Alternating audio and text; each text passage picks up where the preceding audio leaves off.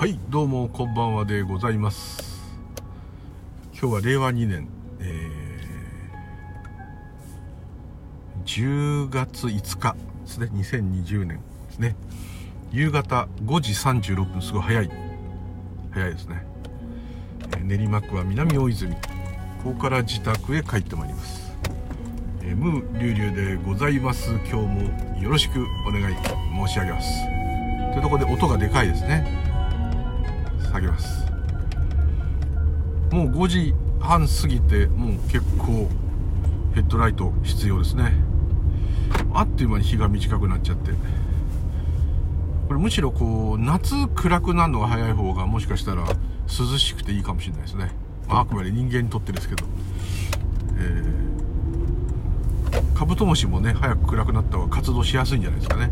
勝手な夜行性な動物にはいいかもしれません。大概の動物夜行性なのでいいんじゃないかなと。勝手な推測です、はい、寒く時に限って日が短いもんですから余計寒いですよね。よくわかんないこと言いました。すいません、はい、それもあるがままだって。それ強引にねそう持っていけばそうなんですけど。というところで、えー、適当なこと話しながら何を話すか考えてるんですけど、まあ、少しネタがあったんですけどまあ、暗いネタばっかしなのであんまりこうねえー、ですね。あらでっかい車が来ちゃったよこれ。どうしよう。お互いにでっかいんだけどあっちはトラックサイズ。さあすれ違いますか。できますか？歩行者がいてすれ違いないですね。はい。すごい歩行者だな。そうだ5時半5時半過ぎだからですね。いつもはもうちょっと遅いんで人が少ないんですけどすごい多くの方がはい。ねこれ左折できないかもしれないっていうね関係ないことですいません。はいというところで、えー、まあ今日タイムリーにっていうんですかね。うん。またちょろっと YouTube 見たりいろいろこう何かこう情報が入んないとなかなかネタが出ないんであれですが。見てましたところテーラワード仏教上座部仏教の方とあとまああいう非人間とかしゃべるスピリチュアルの方、まあ、同じことをですねたまたま言っているのを、えー、続けざまに拝見してですねやっぱりそうなるかという感じ勝手に思ったんですけども、えー、お二方のですねそのお坊様とお坊様と、まあ、僧侶とその非二元を語る方スピリチュアルの先生と。先生っていうのかなあれも。分かりませんけど。スピーカーっていうんですかね、えー、その両方がですね同じことをまあほぼ同じことを言っていましたね。そこはちょっと面白いと勝手に思ったんですがちょっとなかなか今合流できなくてですね。失礼してます、はい、合流しました。はい。えー、それはですね、えー、期待しないっていうことですね、期待しないってなんか絶望的ですけどね。でそれで暗い話になるぞと最初にちょっと言っちゃったんですけど。まあ期待しないと。期待するから苦しいんだと。まあまあその通りといえば確かにそそれは普通にうなずけますね、うなずけなくもないかもしれないけどまあで期待して例えば思い通りに行けばいいと。で期待した通りにならなかったら悪いと。いうことで、えー、期待しない方がいいって言ってるんではないんですね。例えば期待してたのにうまくいかなかったからがっくりきたと。だから期待してなければ別に大丈夫と。そういう意味のことを言ってるんではないんですね。これはあの期待しないっていうことがまず通常はできないんですね。で、えー、期待するって言うとなんかすごくこう、大きいことみたいですけど、常時期待してるんですね。で、これは確かに観察してみるとそうなんですけど、すごい些細なことで言えばですね、えー、お腹が減ったなぁと。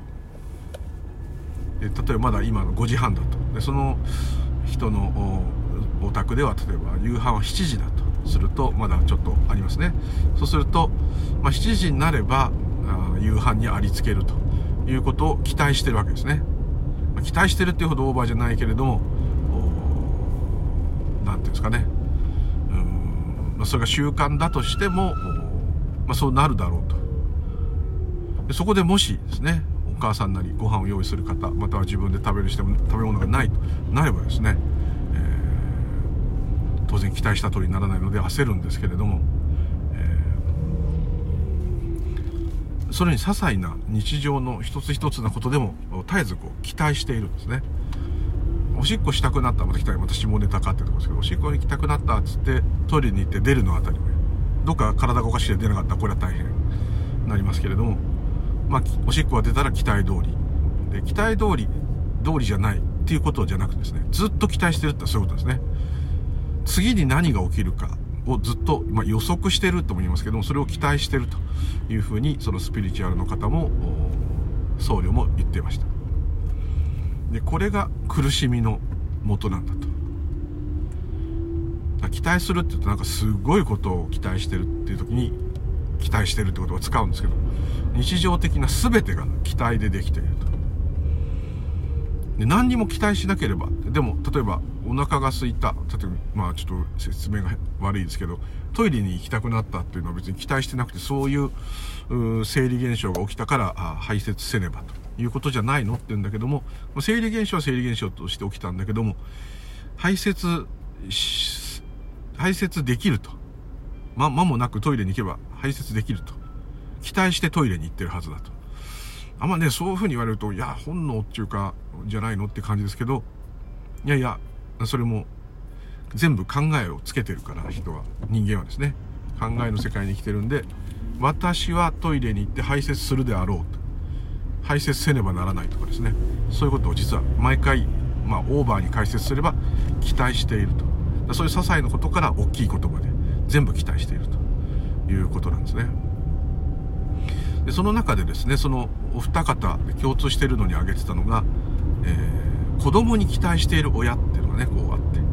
で一つの方は質問があったんですね。どうしても子供に期待してしまいますと、えー、だそのお坊様がですねあなたはあお父様お母様はすごくですね成功している方ですかと。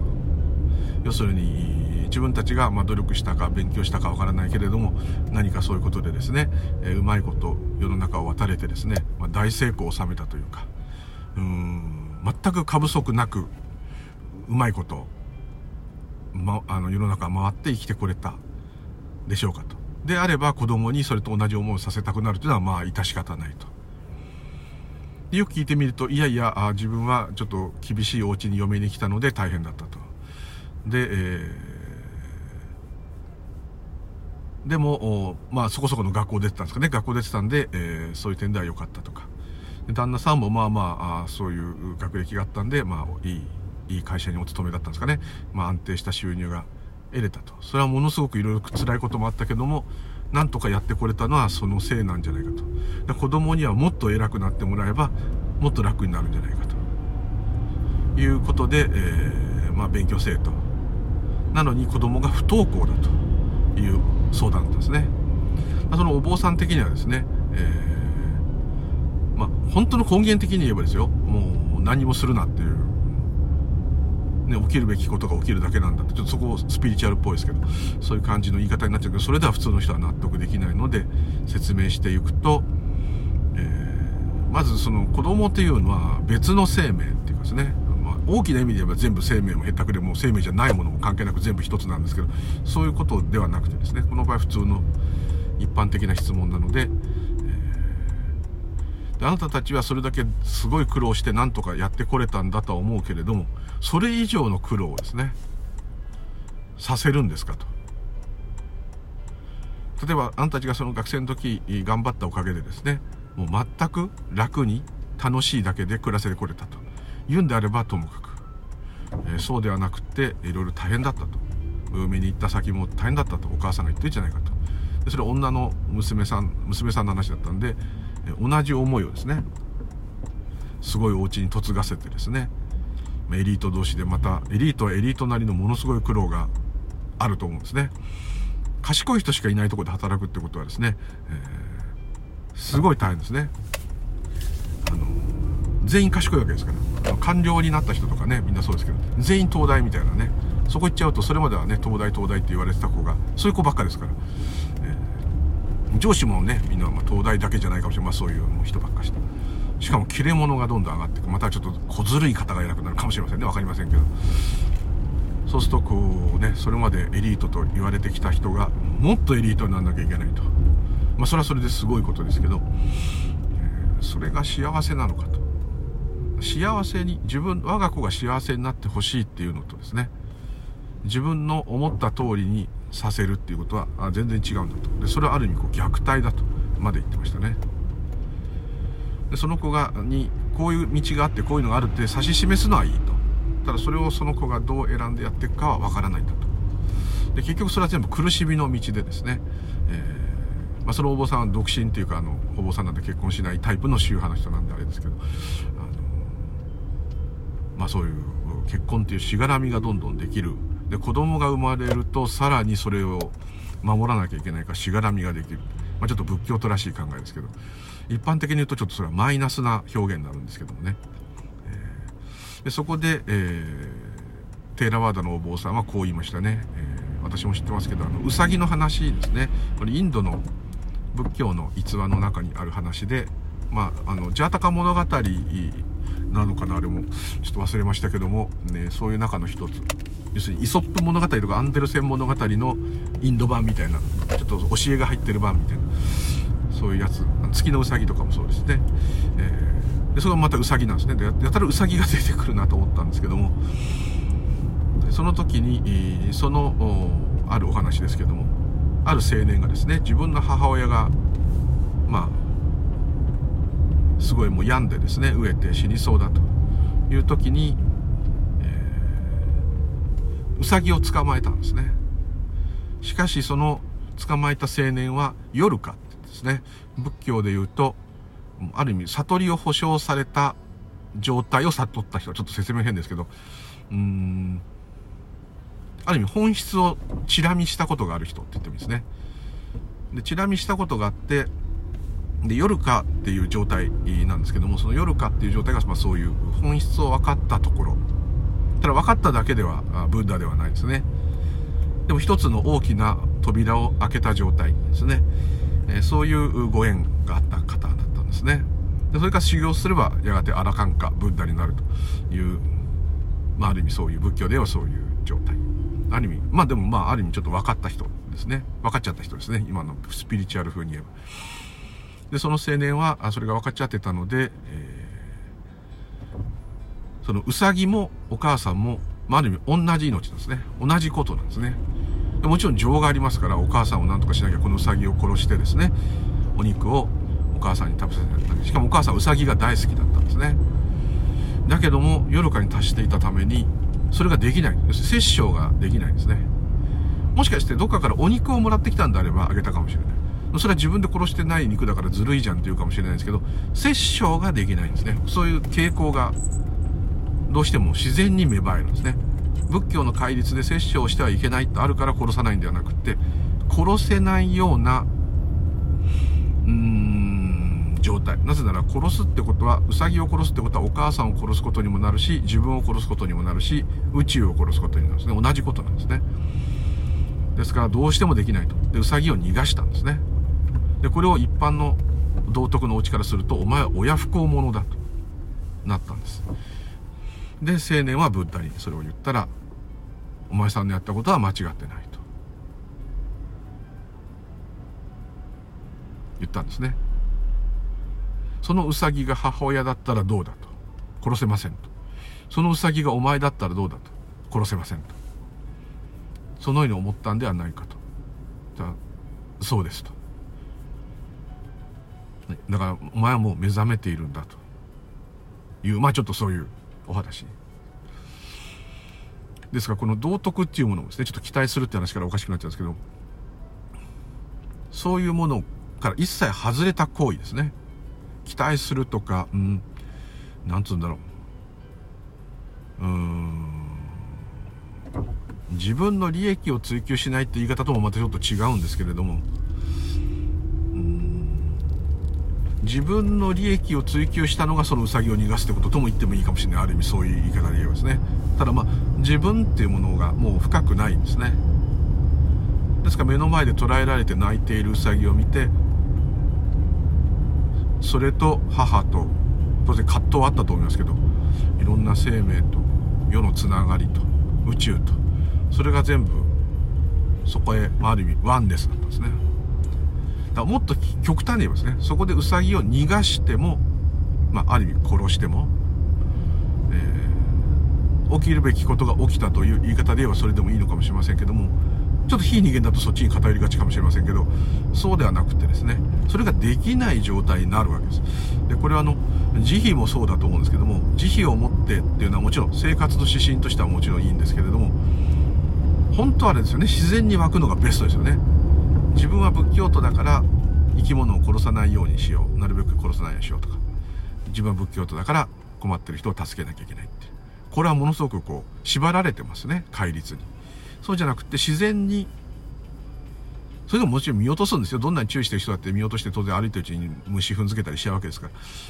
それ大体体に襲ってくるいろんなばい菌を常時白血球が殺してるわけですからずっと殺害はしてるわけですけれどもまあ意図的にね自分が今何をしているのかっていうことがよく分かっていると。その状況がどういうことかっていうことが、まあ、ある意味公平にというか公平にという気持ちもないんですよね。だそこで平等命は平等だからウサギを助けるんだとかこれは、まあ、普通の愛護の精神でそれももちろん尊いんですけどもそういうことじゃないですね。そういうものも、まあ、ある意味ない。ただウサギを逃がしたんですね。でこれはただウサギを逃がすのは非常に難しいというかですね通常の概念ではできない。つまり概念がないからできるっていうことですね。でこの話をどう説明してもですね普通の人は聞いたらなるほど。2つの答えがあるんですね。母親を見殺しにする。まあそれで死んだかどうか分かりませんけどねうさぎ殺してもやむを得ないんじゃないのって。だってみんな肉食するでしょっていう言い方もあるしそんな親不孝者だっていう道徳これでもありますしもう一つの考え方としてはうんさすが坊さん夜かに達してる人だと。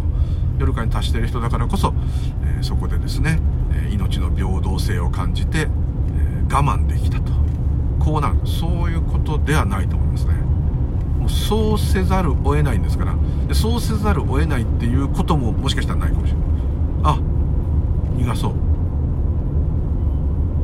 泣いている。簡単です。目の前で苦しんでいるウサギがいる。それだけですね。でもお母さんもね飢えてるかもしれないのね。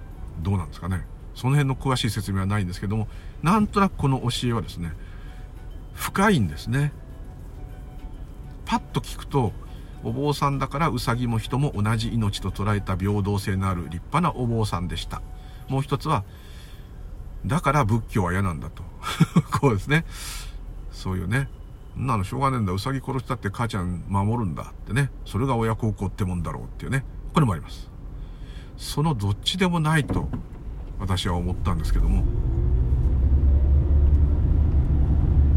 ただうん本当のね広い意味で言えばそこでどうウサギを扱ったとしても、えー、まあ例えばウサギを殺してお母さんに食べさせたんであれば食べさせたってことが起きただけなんですけどもね。ただこのこと教えとしてですね教えというか説明としてこういう物語を残ってるっていうのはかなりこれ深い。ちょっと滑床山の雲じゃないですけど深いですね。ちょっと宮沢賢治さんなら分かってくれるかもしれないけど。動物愛護とか平等の精神ではないってとこです。どうしてもそう取るんですね。で考え方で取るのでそうなっちゃうんです。そういうことなんですね。ただただそうしたんですね。しかもそれは自然発生的にそうなったんですね。だからその青年は夜かにもし達してない状態であれば、何の問題もなくウサギを殺してお母さんに食べさせたかもしれない。それじゃ仏教っていうかそういうのそういう変なことを悟ってるがためにですね、お母さんを見殺しにすることになったんじゃないのかと。うさぎごときの命のためにと。こうなったかもしれないですね。なったかもしれない。そしたらじゃあ、じゃあそんなもうね、悟りも仏教もへったくれもないよっていうんであれば、それはそれでそういうことが起きているのでそれで構わないと思うんですけどねただあくまでここはちょっとそういう変な話をするとこなのでちょっと私的にはすごく響いたんです。私なら間違いなくですねウサギを殺して母に食べさせる可能性大です。ですけどもその変な体験する前と比べたらですね明らかにまあもともとそんなウサギ殺すような根性もないですけどあの本当に飢えてたらね何するか分かりませんからゴキブリだって食べるかもしれませんからそれは分かりませんけれどもあのものすごい嫌ですね。前も言いましたけど、えー、家にですね蜂の巣ができちゃった。どうしても玄関にできちゃったもんだから摂取しなきゃいけないんですよ。そのままなんとか逃げ切ろうと思ってもスズメバチだから逃げ切れない。秋になったらやられる。でしかも巣をほっとくとですね巣がでかくなってその巣をやっつける時に大量に大きくなった巣を倒すあのやっつけなきゃいけないんで大量に摂取しなきゃいけないと。だからもうまだ女王蜂1匹のうちにかわいそうですけどやらないとより摂取が増える。なのにですね躊躇したんですね。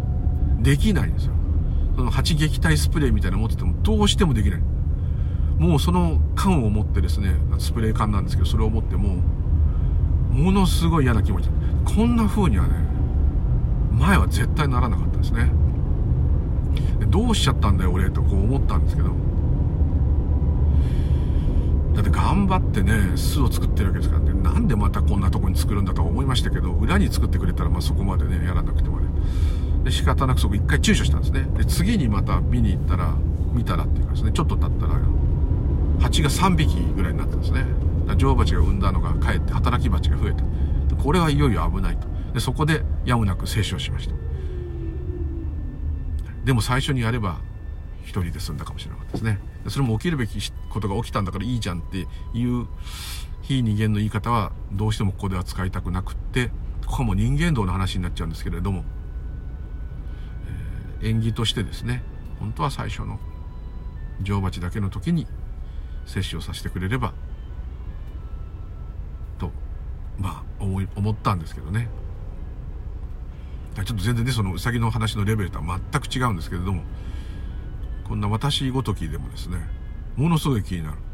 でこう歩いてる時にやっぱり虫を踏まないように歩くっていう結構アリってですねアスファルトの上とか歩道とかいっぱいいるんですね。夜はねちょっと見えないからなるべくこう下見て歩くようにして意外とねお金拾うようになりましたけどね。まあ一石二鳥なんですけど。あんまり下ばっか見てると前ぶつかっちゃうと危ないですけど。こんなこともね考えようもなかった。ただあチベット仏教とかねそういう人たちは昔からやってますけど。ただまあ教えとして戒律としてそのように振る舞って歩けっていうふうに命令されたらやると思うんですけど自然発生的にそうなるっていうのは非常に不思議です。いまだに肉食は続けてるんですけどもうーん肉食が悪いってことはもちろんないんですけどもうーんなんか躊躇する気持ちが起きてでこれが気持ち悪いんではなくてですねそうなることが嬉しい。これはもう変態なんですけどああ抵抗があるんだなと。虫を1個殺すの抵抗がある。肉の塊をガンガン食うのにも抵抗がある。なんとなく抵抗がある。それはそれで屠殺場が浮かぶとかですね。養殖やいろんなブロイラーな生き物のああいうのが浮かぶっていうのは浮かびながらも結局食べるんですけども。積極的には、うん、食べたくなる時もあるけれども、まあ、ゾンビと同じなんでしょうがないんですけど野菜食べたって同じなんですけどまあ、死ぬ死ぬ時の苦悩が少ないものから食べてった方がいいのかなっていうのはなんとなく浮かぶ。でそういうのが浮かぶと美味しくないんじゃないとかね面倒くさくないってこう言うんですけど全然面倒くさくないです。これがもっと強くなって自然発生的に食べなくなったらどんなにいいだろうかと。この辺が非常にやっぱ変わったと思うんですね。でこれはちょっと期待しないって話とさっきからずれちゃってるんですけれどもどこかに何か共通点があってですね期待しなくなるっていうのはですね例えば老いですね。私なんかもう老いを感じる年齢ですけれども、まあ、だいぶ前から感じてますけど嫌ですよ。それ嫌です。あちこちおかしいですよ。それ嫌ですけどうん眼鏡だってかけなかったのにかけるようになったりですね。嫌です。嫌ですけども不便ですね、まあ、嫌なものは嫌なんでそれはその通りなんですけど、まあ、致し方ないっていうかですね。んん。ま変化する。悪くなっていくっていうふうに認識もちろんしちゃう時もあるんですけども変化するんでそれは悲しい時は悲しい痛い時は痛いんですけどしょうがないんですよね。どうしようもないんだからどうしようもないことをどうしようどうにかしようとするのが、まあ、ある意味期待してるわけです。もちろんさっき言ったトイレ行きたくなって行かないで我慢するなんてことをしないし、えー、トイレでおしっこが出ることを期待しないなんてことはないんですけども出なかったらやばいですからね病院に行かなきゃいけない。それはもちろんそうなんですけども一つ一つのことを、まあ、そういう細かいことだとまだあれだとしてもいろんなことをですねずっと期待してる。これはもう苦の根源であるっていうのはですねこの世の中が苦である。一切回復っていう嫌な話しますけれどもあそこがすごいブッダの教えのポイントとして強いのはよくよく正しく世の中を見ていくとですねものすごい楽しいこともあります。感動的なこともあります。ですね。大好きな人とお付き合いして結婚したらいいのかもしれないですね。まあ、お坊さんは地獄へまっしぐらって言ってましたけどまあまあまあ執着するものだらけになると、まあ、結婚して子供ができて家族が増えて孫も全部執着し続けて、えー、死んでいくのかと。まあ、そのお坊さんそれじゃあまるで動物と全く一緒じゃないかみたいなねこと言ってましたから、まあ、動物なんだかしょうがないじゃないかと俺はちょっと言い訳したいんですけどまあまあまあ素直に聞こうとすれば確かに守らなきゃいけないものが増えるっていうのは執着。私はいつも犬のこと心配するのも執着です。これが執着だっていうふうに分かるまでが結構かかりました。執着だって分かっててもダメですよ。お別れするのは辛いですよ。もうそれは身を切る辛さです。ですけれども、まあ絶対そうなるとは言い切れない。どっちが先か知らない。あ今すぐ私死ぬかもしれません。録音中に死んじゃうかもしれないですけど、そんなのも全くわからないですけども、一つは死んじゃうことが悪いことであるというのも概念です。どんな動物でも死なないように逃げますけれども、死んだらどうなるかと。死ぬかもっていう考えは伴ってないはず。もうあるがままの本能で、え、それをやってるわけですね。人間は違いますね。全部に物語がついている。より苦しいですね。でもこの世の中が苦しみであるってことを理解する。これは知識ですけど、理解する。自我が理解するんですけど、理解するっていうことができるっていうのが、やっぱり一つの人間という生き物の一つの特性それはまさに自我があるからこの世が苦であるってことが見えてくるですね。これないとですね。もうあるがままにただいるだけですか。らそれではもういつまでたってもですね。分かりませんね。えところがあえー、自我があるもんだから私がっていうのが私の私はっていうのがあるからこそいろんなものが見えてくるんです。私と何々。私がこうなっちゃう。私はこうなっちゃう。私が痛い。私が悲しい。私が苦しい、まあ、私が嬉しいもありますけど。ただ嬉しいではないですね。動物はただ嬉しい。ただ痛いです。それはすごい分かりやすくて素晴らしい。人間は違いますね。こうこうこうだから嬉しい。こうこうこうだから悲しい。でもそれがあるからこそどういう仕組みなのか世の中がどうなっているのかがちょっと見えてきますよね。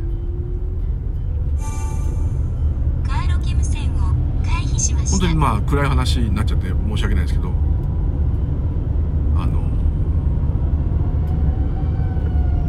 悲しみがあるからなんか火事ですね、えー、くるあの喜びがあるわけですね。苦しみがあるから楽があるんですね。どっちかしかないっていうことはないですから。そう考えるとこれいつまでたってもこれ答えが出ないっていうかいたちごっこですよね。あれ信号の途中で止められちゃった。ですねそれではちょっとうん。いつまでたっても何ていうんですかね拉致が開かないっていうかですかね。これが終わって死んだ時終わるとしてもですねどこで楽になんのよっていうね。どこで一息つけんのよっていう。一瞬一息つけたような瞬間っていうのはもちろんあると思うんです。あると思うんですけどもああやれやれと。でまた次のことが起きる。次に期待しますから。次の瞬間次の瞬間を期待してるってことは絶えず未来を見てるんですね。で未来を見てるってことは過去が作り出したことしか未来っていうのはないんですから過去から起きる未来をまたいつもなっちゃいますけどずっと見てるわけです。ってことは今には絶対いられないってことですね。これは非常に苦しいです。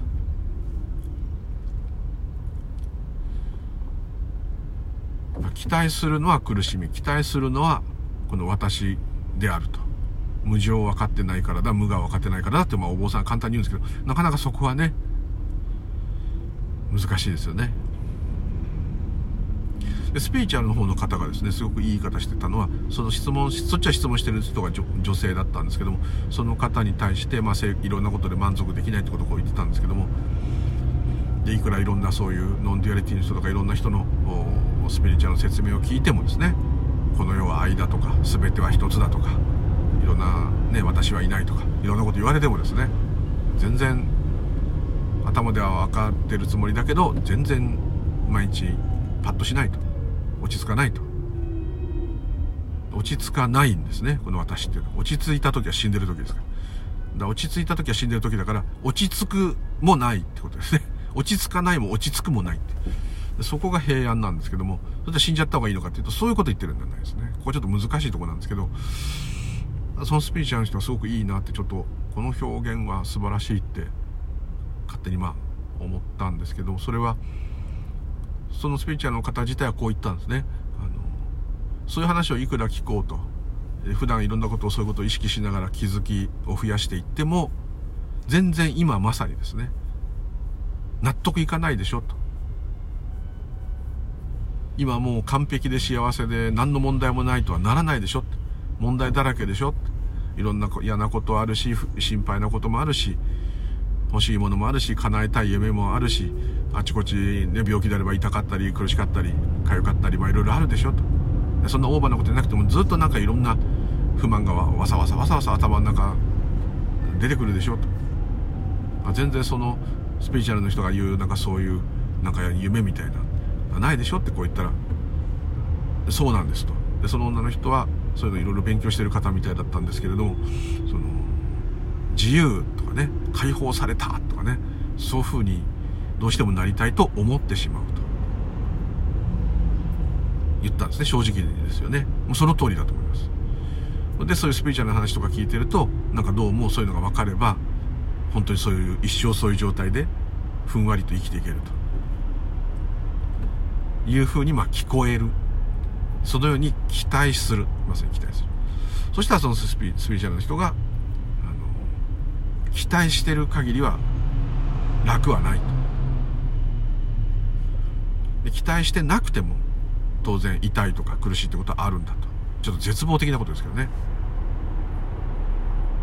でも期待してないからっていうのはもうろくなことが起きないやって諦めてるでもないですね。諦めてもないし期待もしてないですね。何にもしてないってですね。それがまさに今ですと。次に起こること次に起こることっていうのも当然頭に出てくるんだけども出てきたって構わないじゃないかと。それは考えだからと。起きてることしか本当はないんだと。またそういうね言い方したんですね。ちょっと難しかったんですけどもその先生がいいと思ったのはそのその女性質問してる女性に対してあなたは今全く満足してないでしょっていうことをはっきりと認めてあげてるっていうところはいいと思いました。いい話ばっかししてですね煙に巻くっていうんではなくてですね全然ダメでしょと。でなんかもっと楽になりたいもうスカッとしたいもう楽な気分でふわっと生きていきたいってこう思うでしょって。それがまさにその私。ってことはそれを期待してスピリチュアルをやってんでしょっていうふうに言われちゃうわけです。そうするとその女の人泣いちゃったのかな。だってもうそうするしかないんだもんって。まあその通りですよね。そこ泣くしかないですよ。だってそんなこと言われたって。でその人が言ったのはタイミングがあるんだと。その言ってる言葉が本当に腑に落ちるタイミングがいつか来るから、えー、でそれが来ても来なくても全く悪くないんだってね、まあ、そういう説明してくれるんですけどそれでもやっぱりですねそういう人は納得いかないのかなってちょっと思ったんですね。で大体坊さんのがそういう時怒るんですよね。まあ甘ったれんだとかいう人もいますしもうこの世はもうねそ苦しみなだからしょうがないじゃないかと。こうもうきつくねガーンって叩き落とす言い方するタイプとまああと煙に巻くタイプと、まあ、いろいろ言うんですけど多分だこれはもう言葉じゃどうしようもないからなんですね。その方自身が、まあ、自身っていうそれがあるかないかはと置いといてですね。その方自身がご納得するまで行くしかないっていうのはもうどうしようもないとですね。でお坊さんの救いとして一つ言ってたのはこの世が無常である。要するにまあ常であることがない。何でも変化していく。年取っていくのもそう。いいことも悪いことも含めて変化してきますね。悪いことばっかしだったと思ってもいいことが来てやったっていう瞬間が起きる時もありますね。そうすると感動したとか何でもいいですね。そういうことが起きれば、それはそれまでちょっとパッとしなかった人生に何か光が差したということですね。逆もありますね。そうなってきますと、まあ、それを繰り返してでもしょうがないという意味をお坊さんは最終的には言いたいんですけれどもであればこれをこんなことをいくらやったってもうどうしようもないやと一つ気づくの。それはものすごく大きな知恵ですと言うんですね。要するにこの人生でどんなことを成し遂げても手に入れてもそれほどでもないと 寂しいんですけどで、えー、例えばものすごい苦しみばっかしの人生だった人はすごくそれが分かりやすいんですね。あとはすごく理性的に勉強するタイプの人。もちろん科学者とかもそうですけど、徹底的に研究するタイプの人も、は特に無我が分かりやすいですかね。で、えー、もう一つは自分の体とかそういうのを基本に観察していくと、無常っていうのが一番ブッダの言った言葉の中で分かりやすい。常でないって分かりやすいですね。買ってきたバナナもあっという間に茶色になっちゃうし。いろんな人昔親戚やおじいちゃんおばあちゃんひいばあちゃんもいたのにみんな今亡くなっていない人とかですね昔はここは何も家がなかったのに家が建ったとかですね逆に家が建ってたのに今は滅びちゃったとかですねずっと変化してますねこれ普通に走ってる道路だってしょっちゅう舗装を直したり白線を引き直したりしないとダメですね。削れてっちゃうから。ずっと変化してますね。自分の体なんてめちゃくちゃ変化してますね。心も変化してます。無常。変化しないものはない。絶対であるものはない。全てのものが絶えず変化していると。いうのは分かりやすいです。頭のあの理解として。ですね。ら死んだら何も持っていけないっていうのもよくよく気づこうとすれば分かってくると思いますだって1兆円持ってたってね明日死んじゃったら使わないでおしまいですから1兆円あったらいい、1兆円ちょっと多すぎるかな。まあいいや、1億円あったらいいなと思うのは、あったらそれで何か裕福な暮らしをしたり、まあ借金返したりいろいろしてるかもしれませんけど、まあ何かしらそれで少しこう、そういう苦しみから一つ抜けられるよっていう、ね、経済的な心配しなくてよくなるよとか、そういうことですよね。それを手に入れたっていうのは、まあ一つのその救いかもしれないけど、まあ一時的ですね。でもそういう人もパタンと死んじゃったらもう全然ね、それ使うこともないですね。だから持っていけるもんないんですね。墓場までっていうか死ぬ死んでね。学歴でも何でもね頭飛んじゃったらもうおしまいですからね。だからすんごいボケちゃったおじいちゃんがですねあの人東大出てんだって言って本当ってなったとしてもですねおじいちゃんにとってはもう東大は関係ないですね。むしろ東大を出たってことで東大が出てんのに仕事ができないとねあいつ東大出てんのにできないって散々言われてる人いっぱい会社で見ましたからねもうひどいなと思いましたねあいつ、あれでね、京都大学なんだよって、マジですかみたいにこうね、言われたりして。逆にね、せっかく頑張っていい学校出たのが、あだとなって、ね。できて当然と思われますからね、苦しいですね。そういうのもありますけど。なんかもうどれも苦ですね。で、学校ちゃんと出てないと出てないってまた馬鹿にされるかも。どっちにしろなんか言われちゃうんですね。これでは落ち着かない。しかも持ってけないですから。どんなにすごい宝石もロレックスも持ってけないですから豪邸もそしてみんな滅びますからどんどん滅ぶっていうか変化していくんですねまあ滅ぶっていうとね悪くなってる感じですけどそういうことではなくて変化していくんですね。朽ちていくっていうよりは、まあ、変化していくって言った方がいいと思うんですけどまあ朽ちるっていうのも概念なんで、はい、まあまあまあそれはあれとしても。ですから無常っていうのは非常に分かりやすいですね。でそれを今度自分の体で観察するのがビパッサナー瞑想ですね。あななんだ俺呼吸してんだからね。なんだなんか痛みが出たぞ消えたぞとかね。ろんな考えが出たぞ。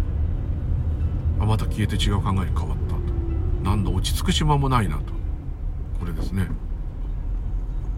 で別にその瞑想してる時じゃなくていつも生活もそうやって見てれば目まぐるしくいろんなものが変化して止まることがない。でそこにいろんな期待をするしかない。死んではならない。これを繰り返す。これはなかなかに苦しいです。もうこう自分で喋ってるだけで疲れてきました。本当に。だからなんかこうね夢のような世界になってやるってねこう思ってもなかなかねそういう人もいるでしょう。そう思って瞬間があるかもしれませんけど。でもそこが麻薬のようにですねこう効くんですね。恐ろしいことに。本当にそうですね。これはもう悲しいですね。辛いですね。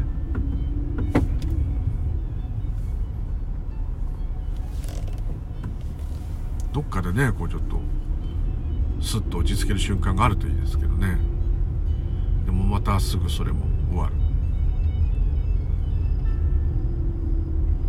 ね。私こうそうですね。私で言えば多分十数年前は結構ねいい調子だった時あったんですね。いい調子っていうか。まあ体力的にもいろんな意味でも良かったんですかね。犬も若かったしですね。その時思ったんですね。これは自分にとって今絶頂期だと。怖いですけど。一応そういうなんか不思議な変な体験する前ですけどそれでもなんとなく仏教徒だったですからそういうのがピンときてこれは絶頂期でこれが自分のマックスかもしれないこれ以上はもうないかもしれないってどっかでそういう恐怖がささやくんですね。でこれは多分ですねそっから先やっぱだいぶだいぶ体力を持ちたい年取ってきますからいろんなこと全体的にこうねイケイケの感じじゃなくなりますからそのイケイケの感じじゃなくなるっていうのがなんとなく本能的に分かるたんでしょうね。今最盛期だからこの最盛期を存分に楽しまないとね後です。後悔するぞなんてね。自分にこう葉っぱをかけてましたけど。まあ本当にそうかどうかは今は分かりませんけどね。その時より今のが悪いかっていうと分かりませんけど。うんただもうこれの繰り返しはもうちょっとですね。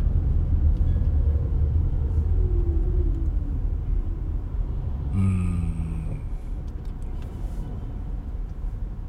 疲れましたね。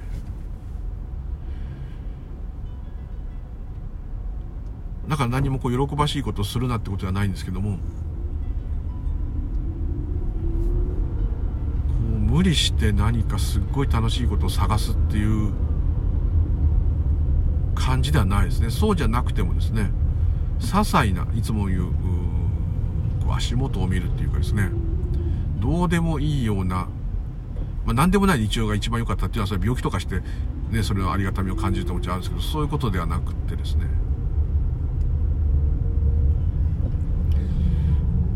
例えば今あペットボトルのお茶が右前のカップホルダーに車のカップホルダーに刺さってますけどこのお茶のペットボトルがあるということが飲み物があってありがたいとかそういうことではなくてですね。それを私が今こう見たんですけど見るとあります。でこれはそういうものがそこにあるというだけのことなんですけどもこういうところにですねなぜかうんさらにこう触ると言って触ってみますペットこれ意識しないとダメですけど。まだ冷たいですね。ツルツルして。でお茶の柄がこうグラデーションみたいな色でキャップがよくありがちな緑。キリンの生茶ですね。間違ってノンカフェインっていうの買っちゃったんですね。あノンカフェインでもいいんですけど。なるべく眠くなるならないものがカフェインが入ってる方がいいかなって逆にちょっと車乗ってるんで思うんですけど。ここ今触って、まあ、余計な考えが今入ったんでまた忘れちゃったけどまた触るとまさに今私はペットボトルを触っています。この滑らかな表面。そしてこの剥がせるビニール生茶と書いたビニールの段差のところがちょっと分かる。ペットボトルとその周りのビニールの柄ですね。中でお茶が揺れてるのが見える。何のことはない。でもなんかすごいですよね。別に期待して何かガーって未来を見てなくても今ここにあるものを見ただけでもそれでも本当の今ではないですよ。それでもですね認識の最前線にいればですねなんかこうどういうことですかね。今これこれも自我ですよ。自我ですけど私は今ここにいると。今ここの今ここじゃないですよ。今スピーチャーの人は言うそれじゃなくて。認識できる今ですけどだからある意味ちょっと過去ですけどそれでもですね今渋滞してますけどまさに渋滞している車を運転している。今ブレーキ踏みました。ブレーキのペダルの感触。靴を履いてるんだなって今認識しました。これ普段認識しないですよね。横にハーレー・ダビッドソンが来てダダダダダダと音がして入ってると思いますけどね。前の人に眩しいからヘッドライト消します。右手を上げた。右手を戻した。右手を戻してももの上に右手が乗ったんで手のひらの温度がももをズボンを通してももに伝わっています。手があったかいんだなと。こういうのもずっと考えたら何にも気にもなんない。よほどの衝撃が来ない限り一定とかなんない限り分かんないです。ずっと思考の中にいるんです。ある意味それは。過去から出てきた未来を想定し続ける。つまり期待しているんです。次どうなるの？次こうなるかな？次どうだろう？ってずっと無意識にやって。これはもうめちゃめちゃ疲れます。ですからそこから離れるっていうのはなかなかあれですけど離れるんじゃなくて今起きていることに集中していくんですね。そうするとですね落ち着いてきます。思考も出ますよ。思考が出たらデータと。出たなーって言ってねからかって。また出て結構同じ思いが出るっていうことがね観察してる方まあ詳しい方は分かると思うんですけど同じことが出てきます。習慣化されて。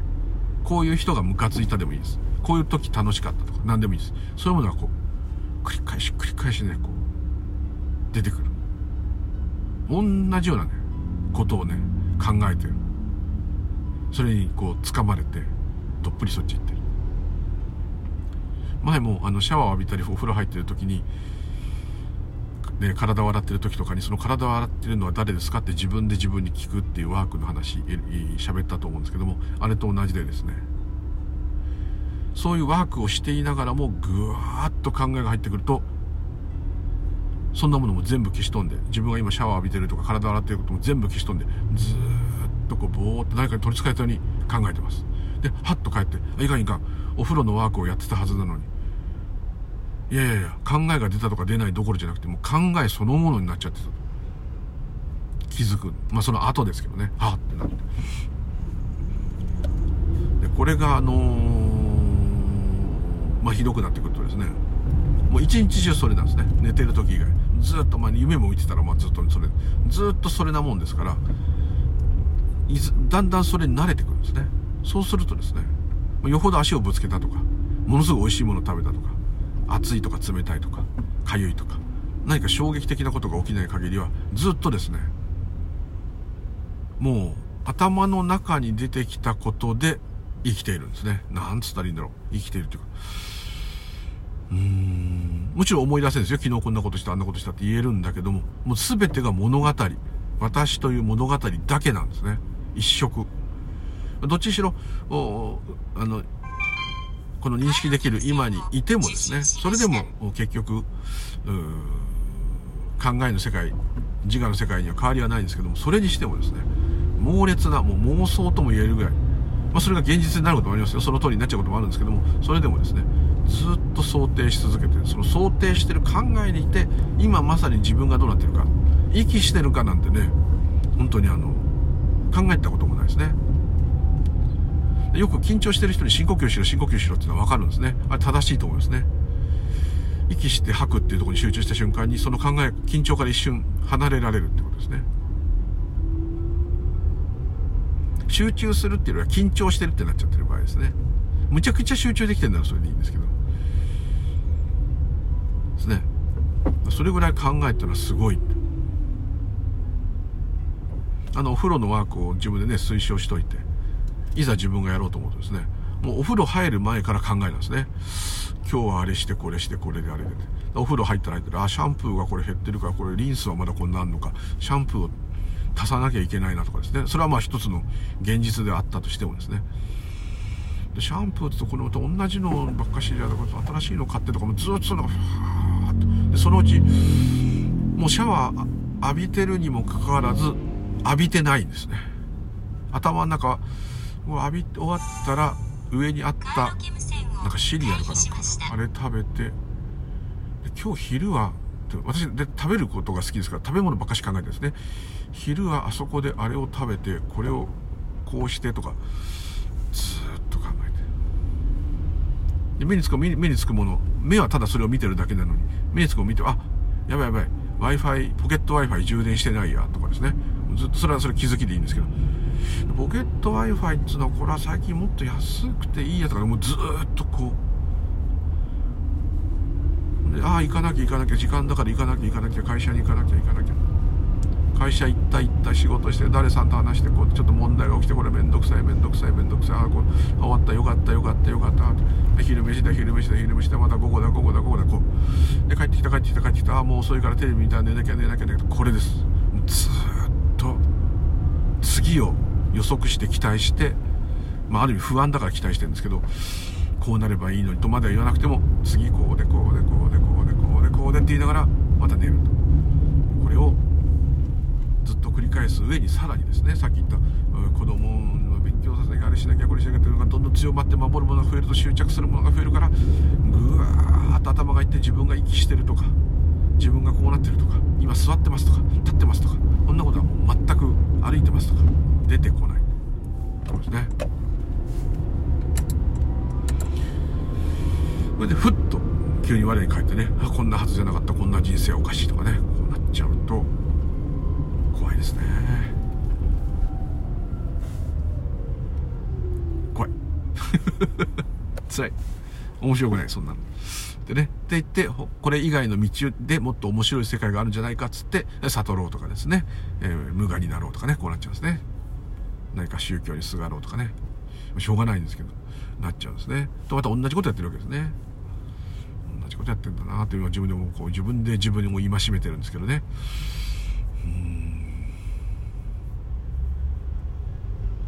だからこんなこと話したり考えたりすること自体がもう出なくな出なくなるっていうかどうでもよくなった方がいいわけですね。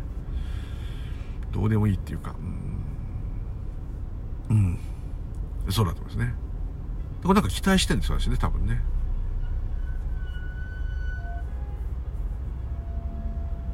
どっかでやっぱりブッダになれば下脱できて苦しみからおさらばよってどっかで思ってるんですね。ただですねそのテーラワーダ仏教のお坊さんが言うにはですねその夜かっていう状態に達さなくてもさっきの青年の言ったあのウサギを殺さなかった青年のような状態にならなくてももうこの世は辛いよと。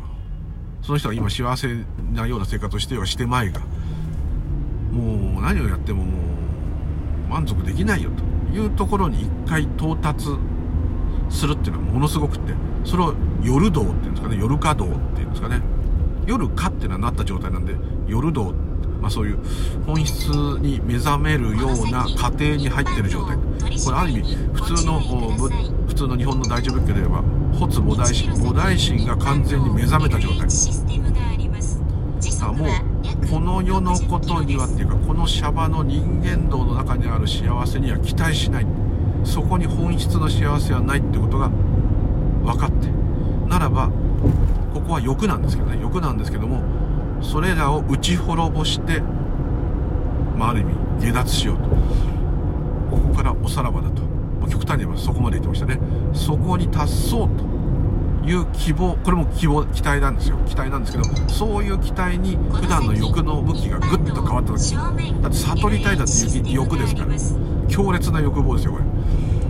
ある意味超贅沢な欲望。だってシャバの喜びを超えた喜びが欲しいってなってるんですから。もう超貪欲。でもですねそこへグッと向いた瞬間に気づかざるを得ないことだらけになっていくわけです。その道にもうぐっと取りつかれたある意味それも欲望ですけど取りつかれたってことがイコール下脱スタートと。これあくまで仏教の特にテーラワダ仏教の伝説で本当ではないかもしれませんけど夜華道また夜夜道かまた夜華に達したらまあ確定って言ってましたけどよく言います。ね7回輪廻したらもうブッダになると思います。が決まってるんだとでこれがだんだん広まってって生阿弥陀仏と唱えれば極楽浄土に行けるとかですね、えー、何かを何回唱えればそういうご縁。要するに仏になりたいっていうご縁を結んだんだからもうこの先心配しないでも大船に乗っていきますよっていういう意味で言ってるんですね。えー、恩坊寺シッタボダハダヤミって真言宗だとありますけど、発母大神ですね。で発母大神っていうのは自分がそういう悟りを開いてと言わないですけど、まあ、仏になりたいと。もう下脱したいでいいですね。この世のこういう普通の喜び、悲しみからもう離れたいと。本当に思えるようになりたいですっていうのが、恩坊寺シッタボダヤミ。恩坊寺シッタボダハダヤミですね。発母大神ですね。サンスクリットを言うと、恩坊寺シタボダハダ。今、ろれつが回ってない。恩坊寺シタボダハダヤミ。はい。ですね。その言葉はどうでもいいんですけど。で、これが夜道と。上座仏教だというのかもしれませんね。あと、菩薩というね、何々菩薩の菩薩、ボーディーサットバーは、えー、それ、それを目指してる人たちのことを言う。修行中の人を言うということですね。修行って言ってもですね、何かすごい座禅をするとか、すごい瞑想するってことじゃなくて、生活の中一体どうなってるのかってことを見ていくってことの方がむしろ大事で、常時気づいていくと。でそのためには、絶えずこう、ある意味ちょっとこう、俯瞰すると、客観視してるようなね、感じになりますよね。今自分はこんな考えにとらわれていた。うわー嫌な気持ちだ。うわどうしよう。今俺怯えている。とかですね。うわー嫌だ。俺すごい嫌なこと起きるかも。悲しんでるとか。なんかもうワクワクしてきたぞとかですね。あとなんかちょっと、なんか変な、ムラムラやらしい気持ちになってきたぞとかですね。なんでも、あちょっと例えおかしいな。あまあいいです。それが、どっちも同じことなんですけど、まあ、そういう時に、その出てきたものに完全に取り憑かれてるんではなくて、そういう状態だなと。特にこれ不安な時ね、そういう風に冷静に思うのすごく難しいんですけど、やっちゃった、やばいって時に、俺今やばいって認識してるとかですね。やばいが湧いてるって思うの結構難しいです。そんな風に思われる時は本当にやばくない時かもしれませんから、本当にやばい時はしょうがないんですけど、これでもですね、ああ、やだな、どうしよっかなっていう時に、やだな、どうしよっかなが出てると。気づいたからって嫌だなどうしよっかな事件は解決しないんですけども少しですね弱まります。その事件は解決しないんだけどその気持ちはですねちょっと弱まります。まだ出てる。嫌だなどうしようかなマックスだ。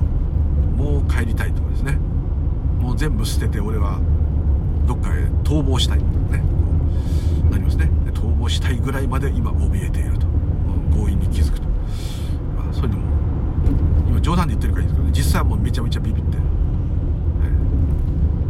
私ちょっとあのあるですね、えー、事務所でですね面倒くさいやつがあってですね。その資料を揃えなきゃいけなくて。まあ何人かでやるんで。泣くのは1人じゃないんですけど、まあ、面倒くさいですね。嫌だなと。休みも行かなきゃいけないんで嫌だって大したことじゃないです。よ仕事があるだけでもありがたいことなんですけど、まあ、そうはなんないですねこういう時は。嫌だなっていうのはねじわーんってこう来てるなっていうのはね今この言いながらもそれが浮かぶなってことに気づきました。でも問題は解決しないですよ終わるまで。だから逃げられないんですよ。だから期待すると逃げよう逃げようとするんで。やばいですねで逃げると決めたら逃げちゃうんですねそんな仕事したくないと思ったらもうやめちゃえばいいですねもういきなり行かない出社拒否ねでも6対4の法則って前も言いました通りここで行かないで会社をクビになって、えー、この年で新しい仕事を探すのかと。またみんなに迷惑がかかっちゃうと。ね。それか、それであればめんどくさいけどこれをなんとか終えて、また安定した状態に戻りたいと。さあ、どっちを君が取るってこう思った時に、どっちも嫌なんですね。どっちも嫌なんだけど、やや、しぶしぶそれをやるかと。いう方をに自然に選択してるって自分で思ってるんですけどそうではなくて自然にそっちへですね傾きます本当に嫌だったらやめます、はい、簡単ですね逆にその面倒くさいって言ってる仕事をお前片付けたら殺すぞって言われたらあじゃあ片付けませんってやめやめますよね。そういうことです。簡単です。今度6体の法則がやめる方が6になったってことですね。死ぬよりはマシだなみたいなね。そういう感じです。だから決していいこと同士の比較とかいいことと悪いことのジャッジではなくてですね嫌なこと同士でもどっちが嫌かって言ったらこっちのがまだマシだっていう方を選ぶわけですね。これよく6タイヤの法則ってなんかスピーチャーして言いますねでちょっとそう確かにそう見ていくと観察してるとそうですねただねこれ他人を観察してるのはともかくね自分のことを観察してるもんですからね実感として嫌なことは嫌なので非常に難しいんですよねあと、いいことなんてね、もっとダメですね。いいこと、今、俺は喜んでいるってなんないですね。とつまんないですからね。なんないですけど、まあ、あの、ね、えー、ただまあ、これのね、良かった、嫌だった、良かった、嫌だったの繰り返しはですね、ほとほと疲れます。こんな風な気持ちはね、昔は絶対なんなかったのに。いつも期待してより期待してって思ってたんですけどね期待して失望するのが嫌だとかじゃなくてですねなるようにしかならないっていうことがですね腑に落ちてくるんですね、まあ、もちろんなるようにしかならないじゃ困ることっていっぱいあるんですけどそれは困るが起きますからね。それは回避できるんであれば回避すればいいんですけども。ただずっとですねさっき言った通り考えね、こうずっとさちょっと先のことをずっと考えながら何年も何年も生きてると完全に頭がこの人間シャバ世界の人間道の私は誰々さんでどこどこに住んでて男で何歳でこうでっていうところに100%入り込んでると辛いに決まってます。だって自分が息してることもわからない自分が立ってることも座ってることも全く意識できない。でこれが意識できるとですね多分こういう感じになると思うんですね。あの例えばですねいつもの通り会社に行った時にそのある意味今って、まあ、認識できる今に集中できるとですね。あ俺今会社にいるんだって急に分かりますよ。そんなの分かってんじゃんってみんな言うかもしれないです。違います。物語の中の会社じゃないですよ。本当にこういう建物のこういうところに今まさに座ってここにいて会社の匂いがする音が聞こえる目の前にパソコンがあればパソコンがある電話がある。誰さんがいる。自分は今座っていて座っている。います。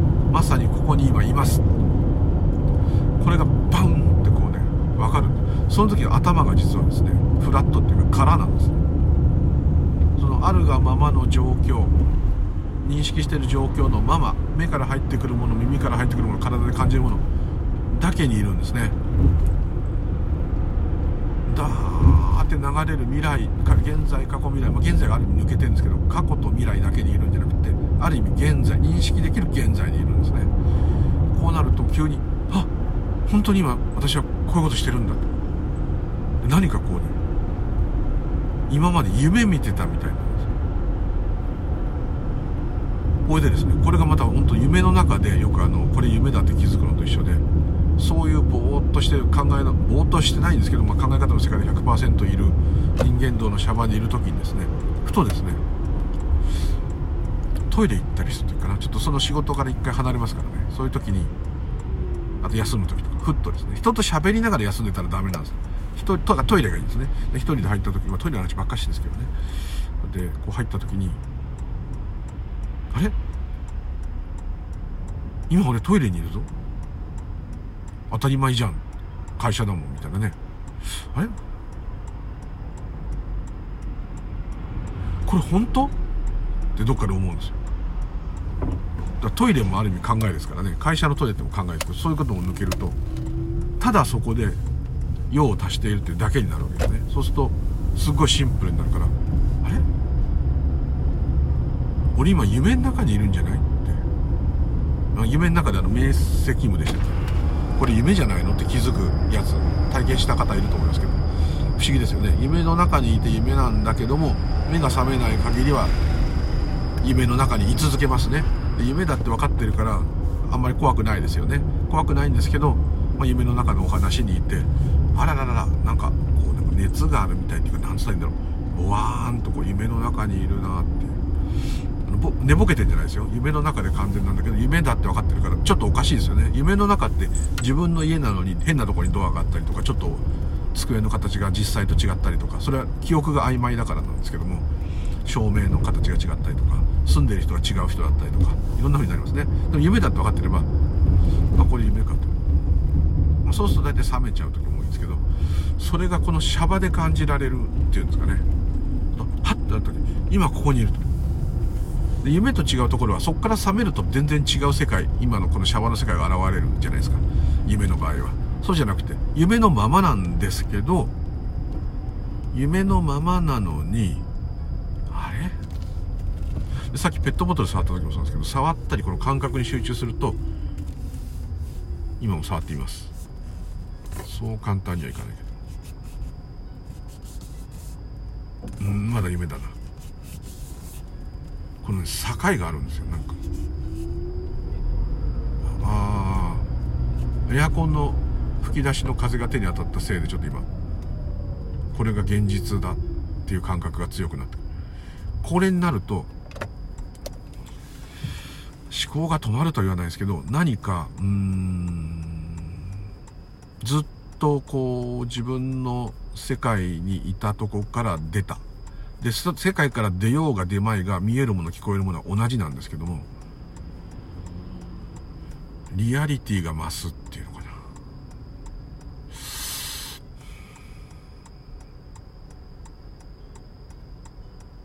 ずっと自分は、だからもう寝ぼけてた。それが通常の、一般の通常の状態です、むしろ。寝ぼけてたとこから、同じ場所で同じものを見てるんだけども、何かこう、そうすると今実は肩が凝ってるとね強く気づいたんですけど肩が凝っているっていうか首がちょっと痛い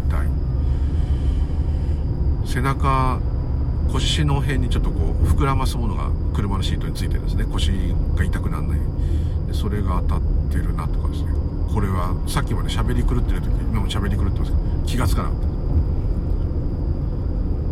で慣れ親しんだ道を走ってるからそうですけどああもうだいぶ家の近所まで来たなと意外と今日は混んでいて時間かかってるなと。録音し始めた時確か5時36分だったと。今6時43分とかもう1時間以上運転してるなと。通りで尻がしびれてるわけだとかですね。気が付くんですけどまだちょっと甘い運転するってことがあるんでちょっと甘いんですけどそれでもですねこれが気づきが強くなってくるともう気づいてるってこともなくなって今まさにここで私はこういうことをしていますってことがはっきりと分かるんですね。そうするとはっきりと自覚できるっていう、まあ、これも全部自我とはいえですね、まあ、本当の自我っていうんですかね。概念が落ちてる自我っていうんですかね、まあ、概念はあるんですけどもそれに言い悪いがついてないっていうですね。意味はあんま深くつけてない。ですね。でここが一つのなんかうん境っていうかうん。そのためにやっぱり今自分が何をしてるかってことに気づいてないとどこが痛いかどこが痒いか息してるか口の中の感じ匂い音見えてるものをはっきりと見ています。音がします、まあ、もっと本当はあの、そこ詳しく言っちゃうと、私が見ています、私が聞いていますになっちゃうと、私がついちゃうんで、ダメなんですけど、ミパサナ瞑想的にはダメで、見える見える、音、音、音、痛み、痛み、痛み、かゆみ、かゆみ、妄想、妄想、考え、考えて、これだけで終わらせるのが本当なんですけど、まあそこまできちっとできなくても、とりあえず、今どうなってるか、駅まで歩いてる時でもいいですよ。まさに歩いていますと。靴の感じ足の裏の感じ。そんなあのビッパサナメソの人みたいに忍者みたいに歩かなくても大丈夫ですよ。で進んでいます進んでいます。角を曲がります曲がります曲がりました。あ足をはこみます。右左右左右左、えー、坂道上がってるんで少し息が上がってきました。スーハースーハースーハーって。こういうふうにずっと今あることに無理やりこう持っていくんですね。だんだんやってるとですね面白くなってくるっていうか集中してきますね。そうするとですねまあ目的地にスッと着くのもありますけど楽なんです。なんでかっていうとですねこれからあそこに行かなきゃ電車に乗らなきゃ歩かなきゃ階段上がんなきゃって一個ずつ思ってるやつがいちいち出ないからなんです。要するに期待する期待するっていうか次を想像することが弱まってるんですね。で逆に今に集中してるとちゃんと歩くしつまずかなかったりしますね。自分の感覚に集中してるんで。そうするとあ今本当に歩いてるんだ。あ今本当に駅なんだ。あ本当に電車に乗ったんだ。は電車の中の匂い、まあ、いい匂いか悪い匂いか別にして。音電車のヒューンテテンテテンテテンテテンって音とかですね。ピシューとかいう音とかですね。次はピンポンピンポンなんとかなんとか次は何々とかね駅の名前言ったりこんな人が乗ってきたとか。でこんな人が乗ってきたってことでこの人あれかなってずっとこうなっちゃうとダメで一旦考えが出たらそこで止める。止めるっていうか、まあ、次に意識を向けていく。で分かんなくなっちゃったらすぐ呼吸に戻れって言うんですけど、まあ、呼吸の感覚に戻れなくても立っています。つり革に捕まっています。あと鉄の棒のとこ使った鉄の棒がね前の人が触ってなければちょっとコロナであれですけど捕まんない人多いですけどひんやりしますね金属なんでひんやりしています。ひんやりひんやり。そうすると急にですねバッとこうね目が覚めるっていうかあれ？電車に乗っている今当たり前なんですけどね。当たり前なんだけど分かってない人には説明できるんですよ。なこの時間お前何してた？電車乗ってたよってこと言えるんですけど。でこんな人がいたよって。それも言えるんですね。ですけど本当には乗ってない。本当に電車乗ってたら電車に乗ってる感覚ががっちり入ってないと。ただそれがさっきのお風呂のワークと一緒です。シャワーを浴びてるのにお湯が当たった時に熱いとか冷たいとかそれは一瞬感じるんだけどもすぐまた考えに入っちゃう。ヒューって。ある意味眠っちゃうって言ってもいいですね。だけど無理に集中してるとああでそこで聞くんですね。シャワーを浴びている人あなたは誰ですかって自分で自分に聞くって。まあこういうワークなんですけどね。つまり次に期待してないと今起きることだけ感じてるのででそれはいつも感じているのに考えの方が勝っちゃってるとね。今本当に起きていることよりも頭の中の方がずっと重要になってる状態です。例えば足ぶつけてすごい痛いのに行ってって言ってる最中に誰かが大変誰々さんから電話よって言われたら死痛いんだけどえマジ？いてててってじゃあさそれちょっと今後でかけ直すって言ってとか例えばこうなったとするじゃないですか。ねその足が痛いのすら一瞬消えるぐらいの考えの世界ですよ。すごいんですよ。これはずっと起きてる最中やってますから疲れる疲れる。疲れます。しかも拉致が開かないこれいつまでたっても。これではですね困りますね。でそこじゃないとこへ、えー、ないところへっていう。このままのこの世界なんだけども起きていることだけにいると非常に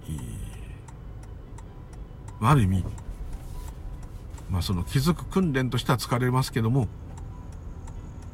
ちょっと慣れるとですねこの方が楽だしこっちが本当だっていう感じになってくると思います。どれが本当へったくれもないんですけど同じものを見てるんですけど何かの違いが分かると思いますね。私ご仕事でね介護でお家行っててもこのお家でってもずっと朝からいろんなことがあるともうバタバタで分かんなくなっちゃってるんですけどふっとあれ？誰さん家に今いる？なるんですね。そうするとなんかバーッとちょっとこうオーバーに言うと霧が晴れたような。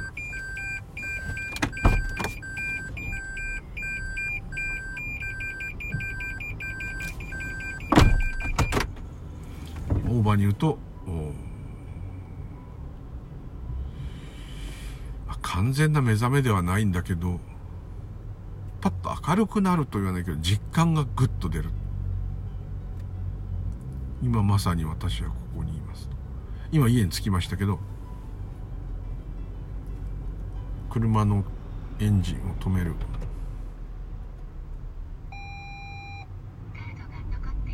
カードが残っています。ETC カード。音。まだ家に着いた実家がない。すいませんちょっと落ち着かせますね。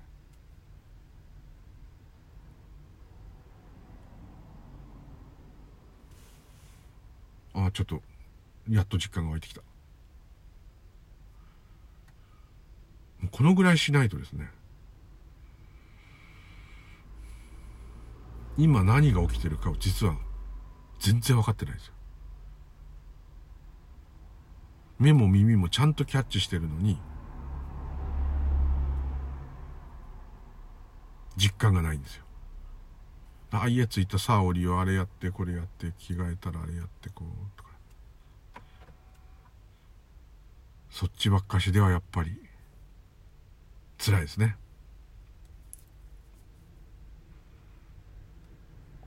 ですからちょっと贅沢な時間かもしれませんけど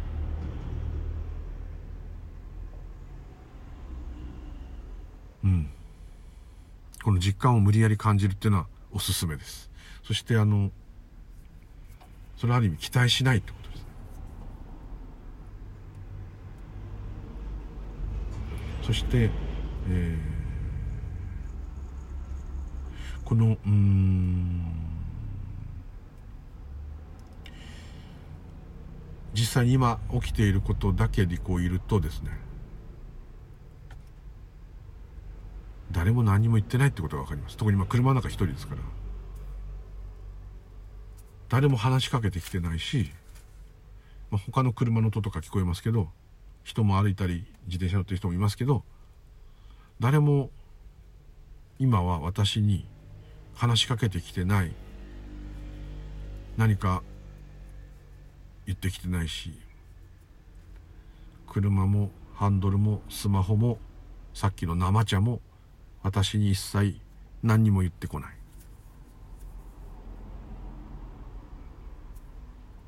音は聞こえるけど、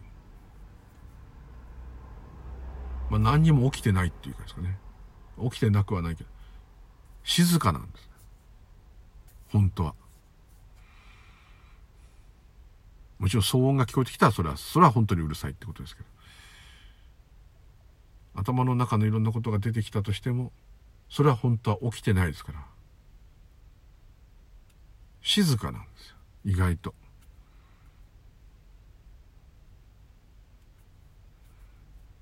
でこれにうんなるとやっぱりリラックスします。ですのでやっぱりちょっとこう強引にですね今何が起きてるか今自分がどういう状態かを見る癖っていうのはちょっとこう日常的に大変ですけどつけるのは非常におすすめです、はい、ちょっと期待するなって話がぶっ飛んじゃいましたけどすいません。こんなまっとり止めのない話になりまして。はい。とこでどうも今日はありがとうございました。またよろしくお願いいたします。ムーリュウでした。どうもありがとうございます。失礼いたします。ありがとうございます。